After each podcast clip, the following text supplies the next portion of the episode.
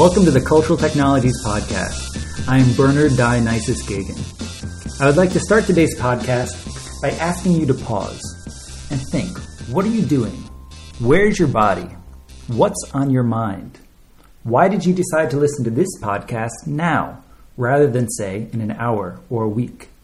Why did you choose to listen to a podcast rather than, say, put down your iPod and just go for a walk unaccompanied by electronics? Chances are it has something to do with managing your attention. Perhaps there is another, more pressing task you've chosen to postpone by listening to this podcast. Then again, maybe you're eager to tidy your apartment and you prefer the sound of my, my voice to accompany your cleaning rather than being alone with your thoughts. Or maybe you just Googled the name of today's guest and perhaps uh, the word attention and thought that listening to a podcast about the concept of attention provided an easier entry point to this research than, say, reading a 350 page book on the topic. The possibilities for why you're listening to this podcast are infinite, but most of them come down one way or another to managing attention, shifting it, dividing it, maximizing it, suspending it, or distributing it. Today's guest, uh, Petra Loeffler, is here to give us a partial history of these practices, which she excavates in her book Verteilte Aufmerksamkeit, eine Mediengeschichte der Zerstreuung, so distributed attention, eine a media history of distraction. Does that sound right? Yeah, sounds right. Um, so Petra, thanks for speaking with us today. Thank you too for inviting me. So, as I understand your book, um, you argue that this seemingly personal, idiosyncratic practice uh, known as distraction, in fact, has a cultural history. That is, in some sense, it was invented uh, or reinvented during the 18th and 19th century by science and entertainment. Is this a fair characterization? Yes, I would say yes, um, because actually the very concept of distraction has a really long history, going back to the um, to ancient philosophy, to Plato, and so on. But I have found out uh, during my search that during the 18th century the concept was reformulated, not only in terms of uh, a relationship uh, between the, the relationship between attention and distraction, which were regarded as um, facilities, uh, human facilities, um, but also in terms of uh, a culture of distraction. Of course, um, these uh, mental um, concepts were more regarded as, as social concepts during the 18th century because um, uh, the um, need for relaxation, the need for social interaction uh, becomes more important during that time.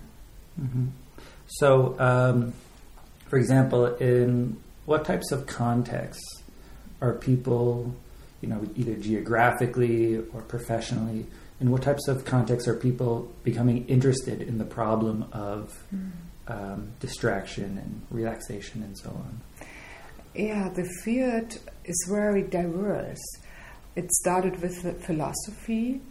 Um, you can go back to Montaigne, who was one of the first philosophers who developed a positive meaning of distraction as a technique uh, um, related to being apart from from sufferings of the soul, being re- relieved um, in a certain way. And you can go to Immanuel Kant too, which is also a philosopher, of course, but also in the field of medicine, because there were mental breakdowns uh, which were cured in a certain way using distractions like horse riding, ball games, promenading, and so on, as um, um, as a practice, I would say, as a practice, which helps the body to recover from stress and or mental breakdown.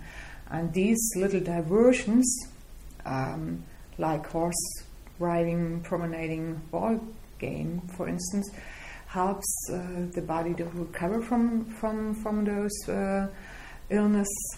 And um, this was regarded as very necessary in this time already. Uh, so the field or the discipline of medicine was is very important, Mhm.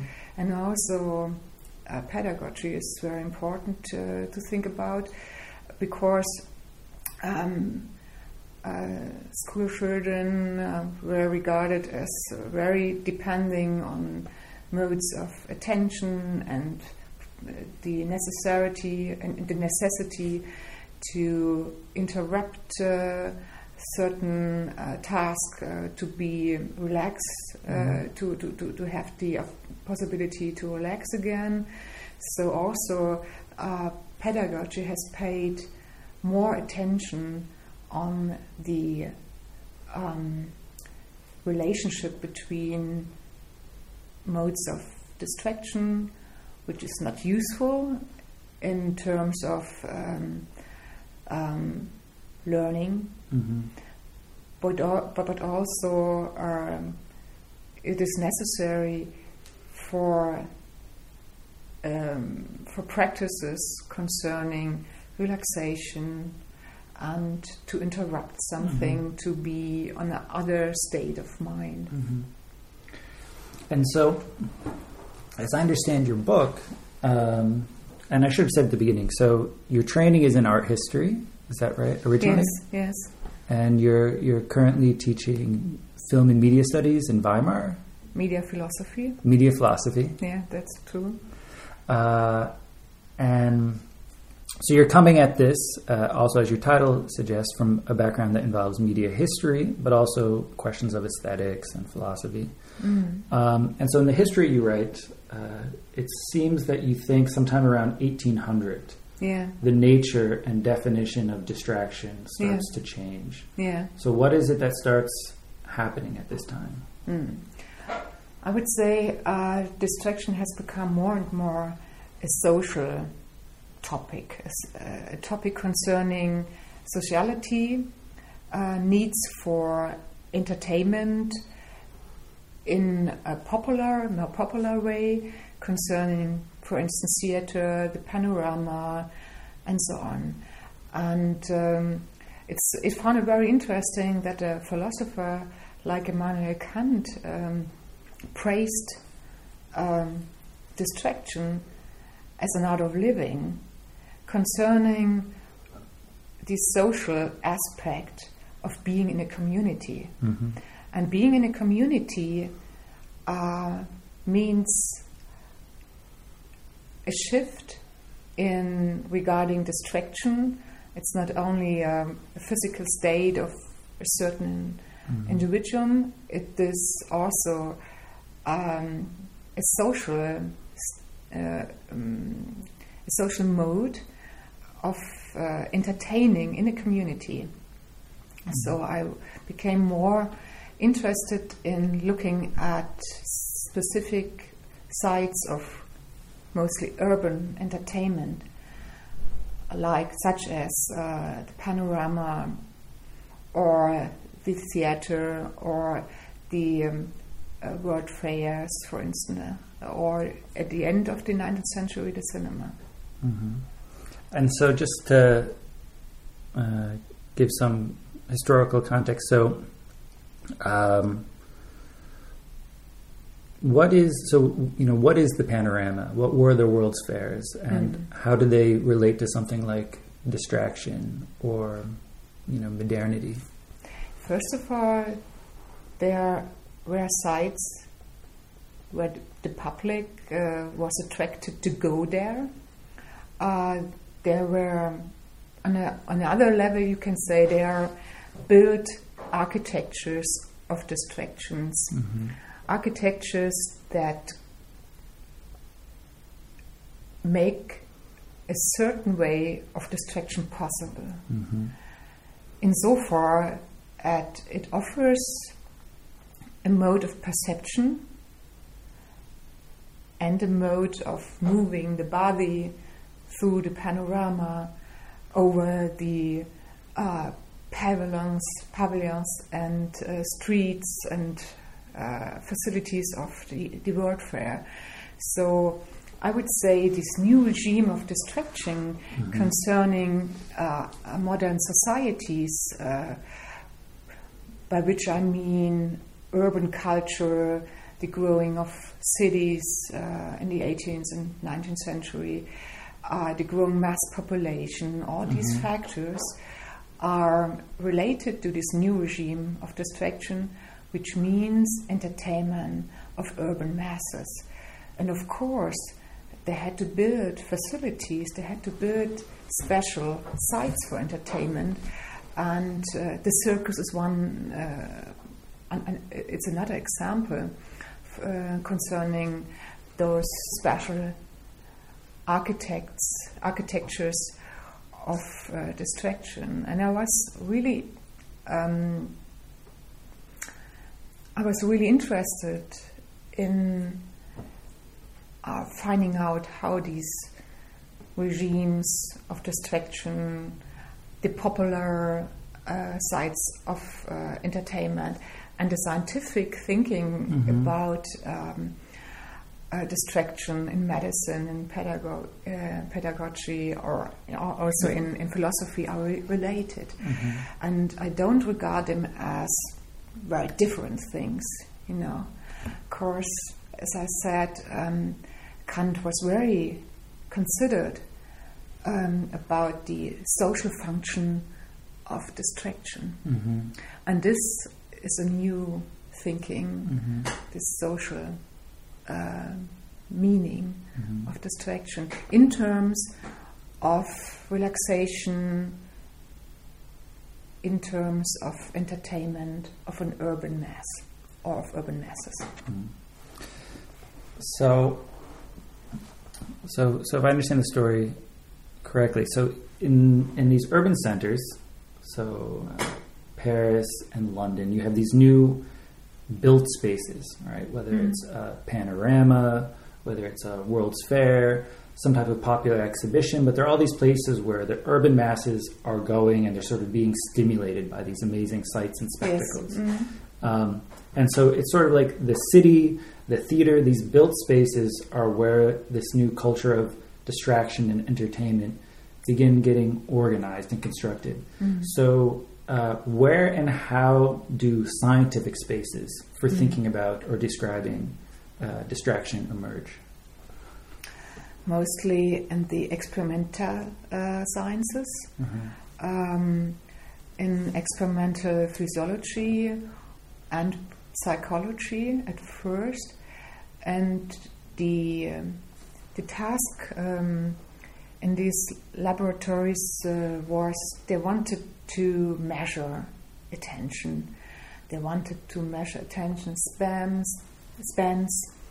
They wanted to measure um, how long could one concentrate on one thing, and what um, patterns of um, organizing attention and distraction um, where possible or were used by, by, by people. And uh, it, it's interesting that um, in these laboratories, the scientists try to find out what is attention as a single act. Mm-hmm. But whatever they have done to reach this goal, they failed. Mm. Of course, they wanted to exclude distraction from their from from from the setting of the experiments.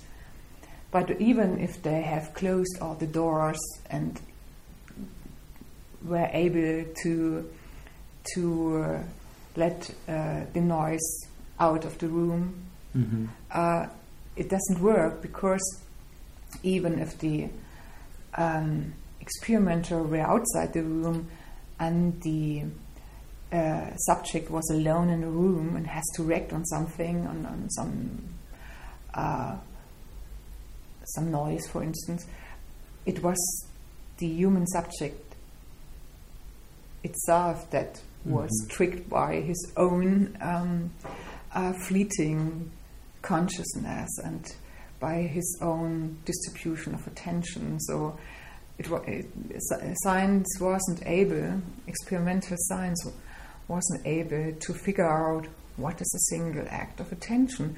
And I think uh, they had to um, reformulate the very concept of attention. And the reformulation was the concept of a distributed attention. So, Mhm. distribution, uh, no, attention can't be defined as a single act. It has to be defined as a mode of constantly fleeting between different um, attractors, signals, whatever. hmm So the idea would be somehow attention and distraction aren't necessarily opposites, but part of a Yeah. they're part of one another. Yeah, yeah. You can say the um, my, my um, argument is that this opposition, which has a long tradition in um, classical psychology, even until uh, today, is um, um, is collapsed. Mm-hmm. Of course, um, attention is distributed attention, and distributed attention means distraction. Mm-hmm. So, is it fair to say that we have to? So, I'm trying to distinguish here both between the level which is your argument and the Mhm. level which is, say, 19th century science's Yeah. argument. Um, but is it is it fair to say the idea is something like distraction is gradually becoming productive? It's becoming useful. Yeah. Um, concerning the uh, philosophers um, and thinkers of the 18th century or 19th or 20th century, such as um, Kant or Benjamin and Kracauer in the beginning 20 in, in the beginning of the 20th century, they were thinking about distraction as a positive and even revolutionary way to move bodies, to um, activate uh, Mhm. certain energies. Mm-hmm. Yeah. So, um, for example, uh, let's think uh, politically, right? Mm. Politically, what could be a use of distraction? Mm. Historically spoken, um, I have just uh, mentioned Benjamin and Kracauer, and these two thinkers were convinced by the idea for a certain time, not for, for, for a certain time, uh, that distraction, reception in distraction, is able to activate a mass in the cinema at least, uh, to be an active political um, um, Unit, a body, uh, yeah, actor, yeah, actor. yeah, active political actor. Uh, so, don't sounds very good, but yeah, um, as a player in, in this field of Uh-huh. uh, political and aesthetic uh, issues at that time, and I, I, I'm, I'm speaking um, on the twen- uh, on the twenties of the uh, last century, for sure. So 1920s, 1930s in Germany, yes. probably. Yeah, and from from our time, this looks like a very naive Mm-hmm. point of view, and for sure we have to consider the concrete political circumstances which put up such a notion, a positive notion of distraction as a revolutionary force. But as I think, it's not for it's not wa- wasting time to go back to this idea Mhm. because um, at the beginning of the 21st century, Um, we have, of course, we have uh, again discussions about uh, distraction in a very conservative and very alarming way, Mhm. and it helps. uh, As I think it helps to um, to understand the background of uh, Mm-hmm. of this thing of um, of uh,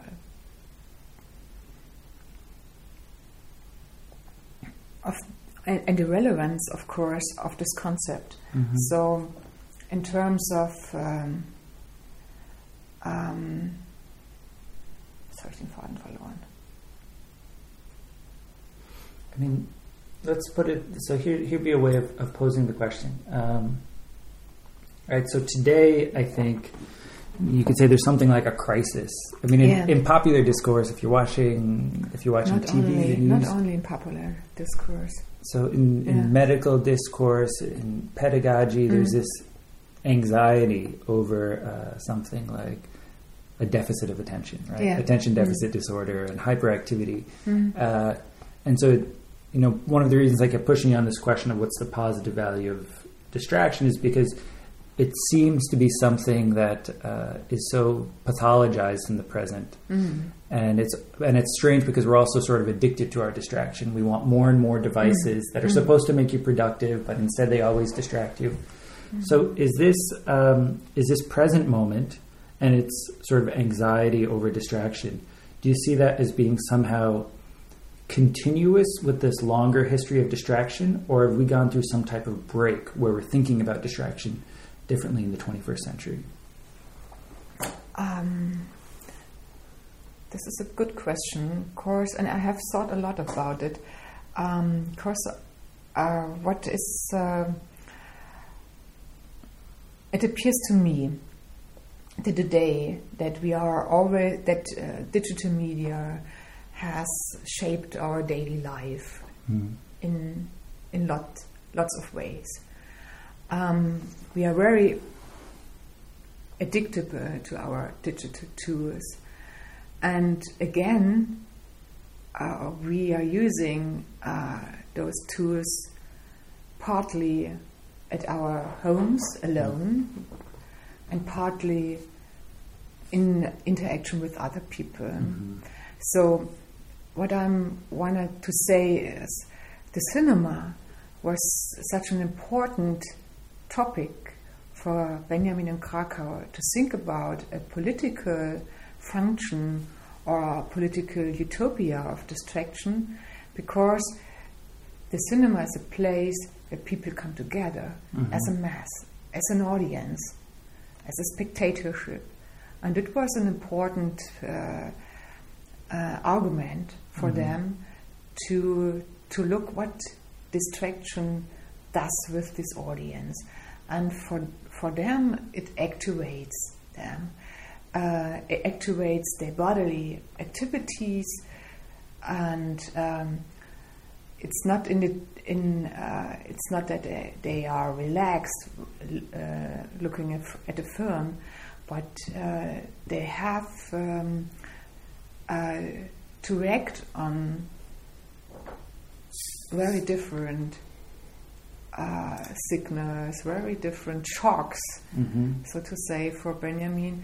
And this reaction, uh, which uh, which makes you this uh, seeing of a film makes you familiar with these uh, um, very fast um, shocks, so that you can react without paying attention Mhm. to this and as um, as a mode of being not conscious about what these uh, shocks are doing to you Mhm. makes you um, makes you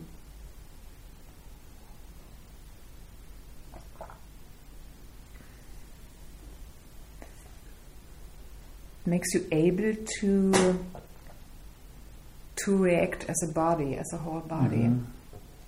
Um, has a kind of collectivizing function. It brings the whole group kind together. of collectivizing function. Yes, that's true. But today we have uh, those very differentiated milieus of uh, using medias, hmm and so I would say again we are looking more on the level of the individual, hmm on the level of what is too much for one person, too much of this or that, hmm uh, and we don't look again as the uh, collective building hmm uh, functions of media reception. So I'm gonna I'm gonna try to summarize the argument and bring it together in in a way that you can tell me if this is if this is right or not. Right. So if you if you're writing a kind of history here of distraction, there's a couple of different levels. Yeah. Right. So you have something like 17th and 18th century. Maybe distraction is emerging as a kind of bourgeois leisure or something. Certain Mhm. philosophers are interested in how you can, you know, go horse riding or whatever. And this is a, a respite, a break from every day. And it seems like you're describing in the 19th century this emergence of distraction as a kind of mass phenomenon Mm. that brings huge audiences together around industrial entertainment and so on. And it seems to me that right part of your argument here is that at this point, distraction, if you really look at it, it's not just some something isolated that an individual does, Mm. but rather uh, a way that people come together and have common, maybe even transformative experiences. Uh, yeah. Fun. Fun. Okay, so fun. Uh, so moving into the 20th century, I mean, it's interesting. At this time when, at this time when, a lot of people would have been worried. I think that fascism was just sort of brainwashing people and brainwashing mass audiences. There still were certain critics or philosophers like Walter Benjamin or Siegfried Kracauer trying to say, well, maybe there's some there's some potential to sort of see political transformation in these crowds that are gathered Mhm. together. And so in the present, part of what you're saying is we've lost this as we sort of all have our own private devices, we've lost our sense of the collective and communal aspects of distraction. Is, Mhm. is that a reasonable history? Yes, this is a reasonable history up to the point that um, um, I regard distraction as a technique as a, of, the, of soci- uh, which can build sociality too, not only attention. Mhm. Attention is evaluated again as as a tech technique taking care of oneself, taking care of of others, um, building uh, um, a bond between generations. Like, for instance, uh, Bernard Stiegler is, is arguing. And I say, yes, that's true. But on the other hand, distraction is a mode of um, relaxation is Mhm. also is also a technique of taking care Mm-hmm. of oneself and of others as a community. So I would not uh, say that's only um, attention that uh, helps that helps us out of Mm-hmm. certain social problems of um, concerning media consumerism, Mhm. concerning um, um, cultural techniques like uh, writing or reading, Mm-hmm. which have become less important. And this is, uh, in this field of discussions, I miss the awareness that all mental activities are exhausting Mm-hmm. and also things you do with a huge amount of concentration Mm-hmm. exhausts you. So you need to change your your state of um, mind. You have to make a pause. You have Mhm. to go out for a coffee or whatever. And we do this, but we don't pay much attention on these distractive sides of Mhm. um, um, of attention Mm-hmm. and even that uh, we always do this distribution of attention when when we walking when we are walking on the street for instance there are traffic signals there are other people around we have to navigate through them we do this mostly even we do this if we have headsets on or Mhm. listening music we do this by it's, it's, it has become an, our habit in everyday life. So we manage um, uh, the distributing attention Mm-hmm. on a very basic level, and um, it is part of our everyday behavior. Mhm. I would say. So, you know, if one was to be a little uh, romantic about it or something, I mean, we might Yeah. describe your book as a kind of plea for a kind of mindfulness about distraction, for a kind of recognition Yeah. of its, and even appreciation of Mhm. its place in our everyday life. Yeah, on a certain level, yes. And I also want to, um, I wanted to uh, develop the concept further. Uh, of course, I'm, I'm very interested in conceptions of distribution, Mm-hmm. of energy, of matter as a philosophical concept, a distribution of power at the end. And I'm very suspicious about concepts of power, of hierarchies. Mm-hmm. And for me, also, the concept of distraction as distributed attention and the processes of distribution are interested, uh, interesting because they brought me to a thinking of hierarchy, uh, of um, hierarchy, hierarchies. Oh yeah, uh, yeah. I know. I don't even know if we have that word in English, but yeah, heterarchy. I mean, sure. Yeah, yeah. Hierarchies. Yeah. yeah. The, uh, the word exists in English, but I can't pronounce it. Yeah. That's the problem. Yeah, of um, microstructures Uh huh. and micropolitics, Mm-hmm. and the met- metaphorically speaking, the metaphor of distribution, which is for me not only a metaphor, it's a practice. Yeah, Mhm. I would say it's it's a practice, and um, I want to develop much m- uh, more further the concept of distraction as a regime of distributing power. Mm-hmm. So this, that's one point I want to make. And distributing, distributing power uh, means for me also to criticize notions about pathological forms of distraction. I don't regard them as per, uh, pathological per se. So, you know, what for you is the, the political meaning Mm-hmm. of, say, uh, discourses that describe um, distraction as a form of pathology, sickness, Yeah. deficit? Yeah, for me, this is a mode of suppressing certain uh, modes of of reception Mm-hmm. of media or modes of being at the end. Yeah. Mm-hmm. So, and for me, pathology, pathologisierung Yeah. is not um, it's not a solution. Mm-hmm. You know, it's not you.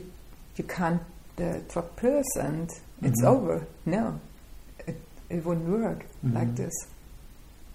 So so you have to reconsider the ways you treat certain modes of, let's say, being Mhm. in a philosophical way as pathological states Mhm. is always saying uh, we don't need this. It's Mhm. always a decision that makes exclusions. Mhm.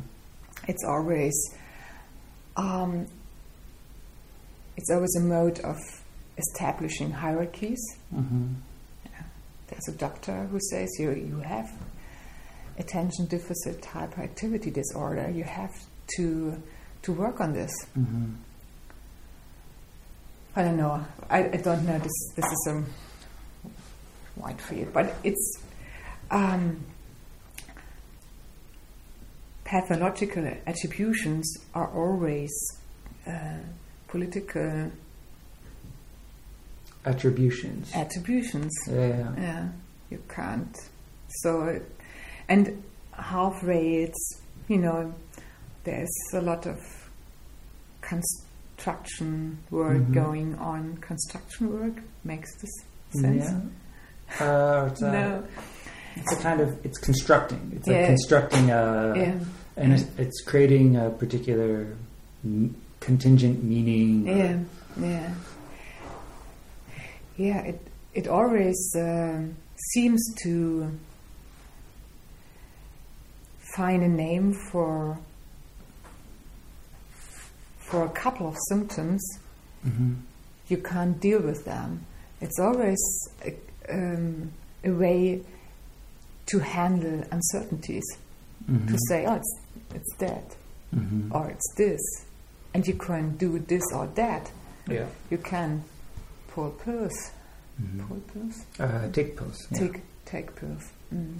So the idea would be, um, and again, it does sound a little uh, Stiglerian, Bernard Stiegler, uh, but the, so the idea is partially the the discussion or discourse around distraction is part of a say political mechanism that's trying to sort Yes. of capture and Yeah. control and create Yes. legitimate types of Yes. Mm. attention, knowledge, Yeah. behavior. Yeah, yeah, yeah. I would say it's a technique of controlling, hmm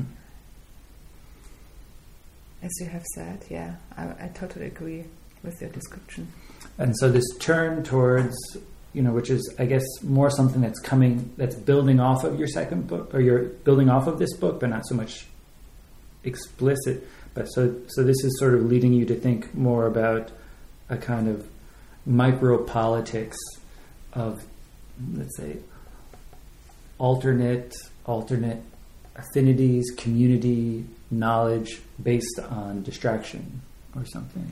Based on distribution. Distribution, of attention. Distribution is is the term I Yeah. I want to focus on more now. Yeah.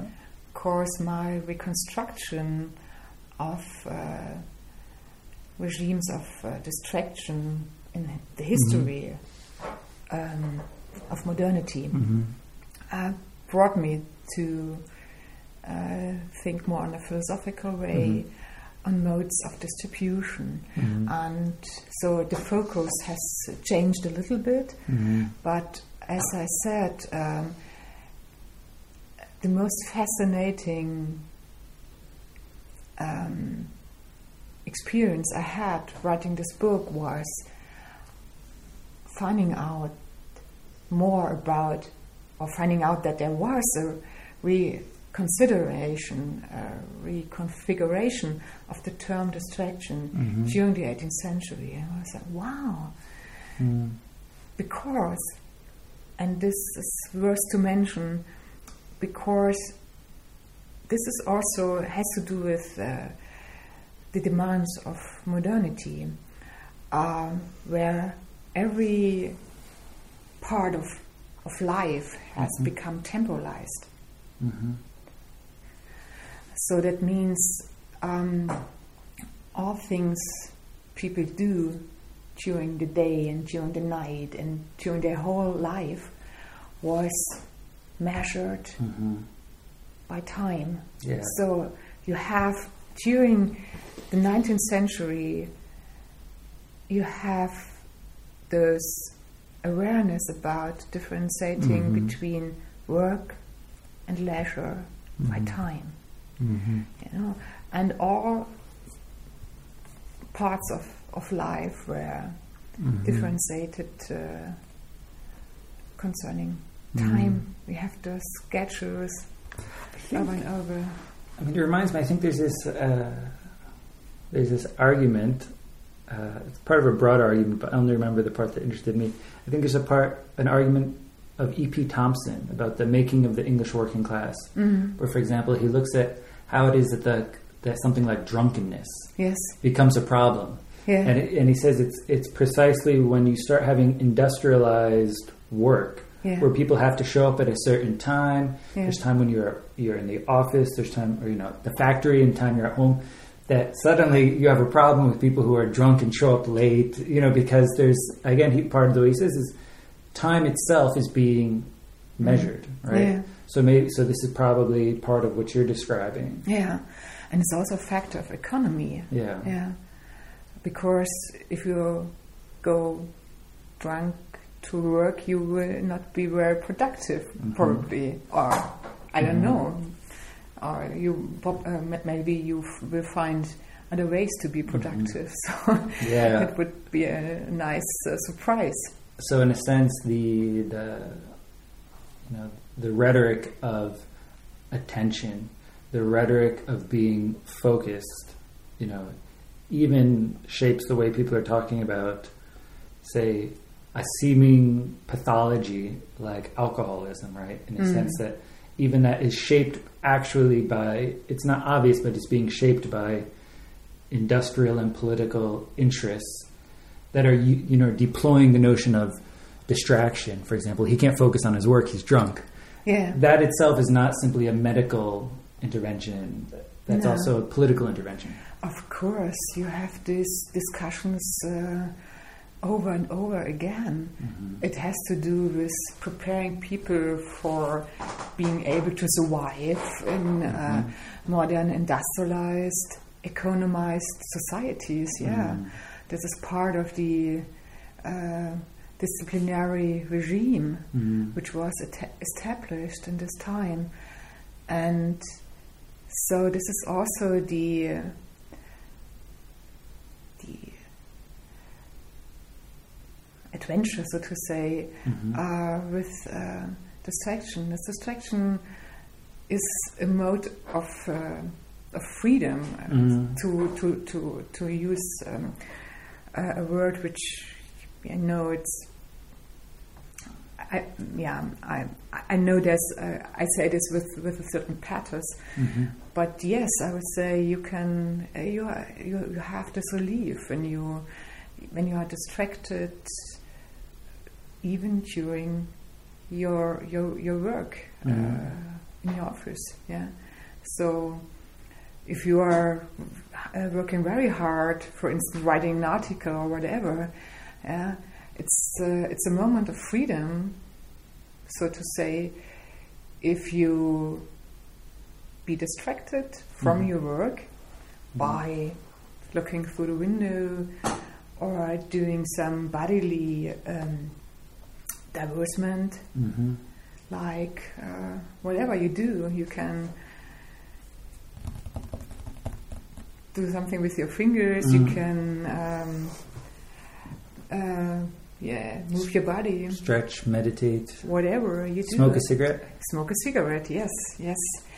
Well, thank you for this introduction to the concept of distributed attention. Um, maybe as a closing question, uh, what's your favorite form of distraction, of distributing your attention? That's a good question. Yeah. Um, short answer: uh, riding my bike. Mm-hmm. Yeah, because it's very it's a very bodily um, action. But I I always look around. I always notice my environment, and of course you have to distribute your attention. Of course, you are not alone on the street. Mm-hmm.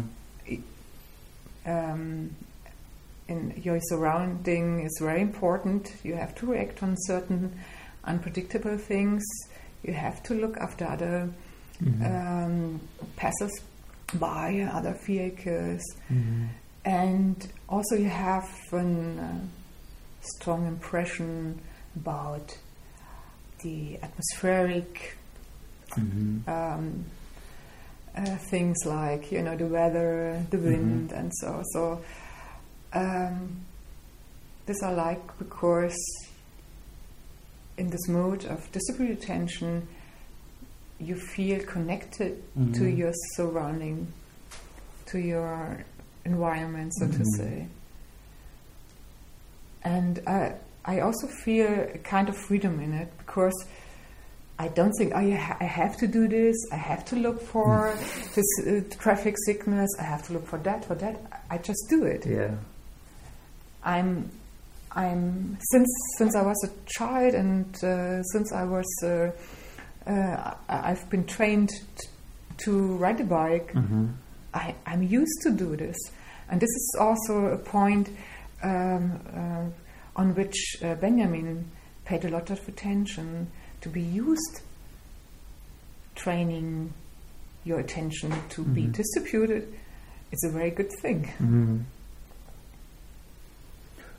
Well, I uh, I hope that this podcast has provided a tool for the uh, for the listeners to distribute their attention for a little bit. Um, we're grateful for you coming to speak with us today. Let's have a cigarette. Let's have a cigarette.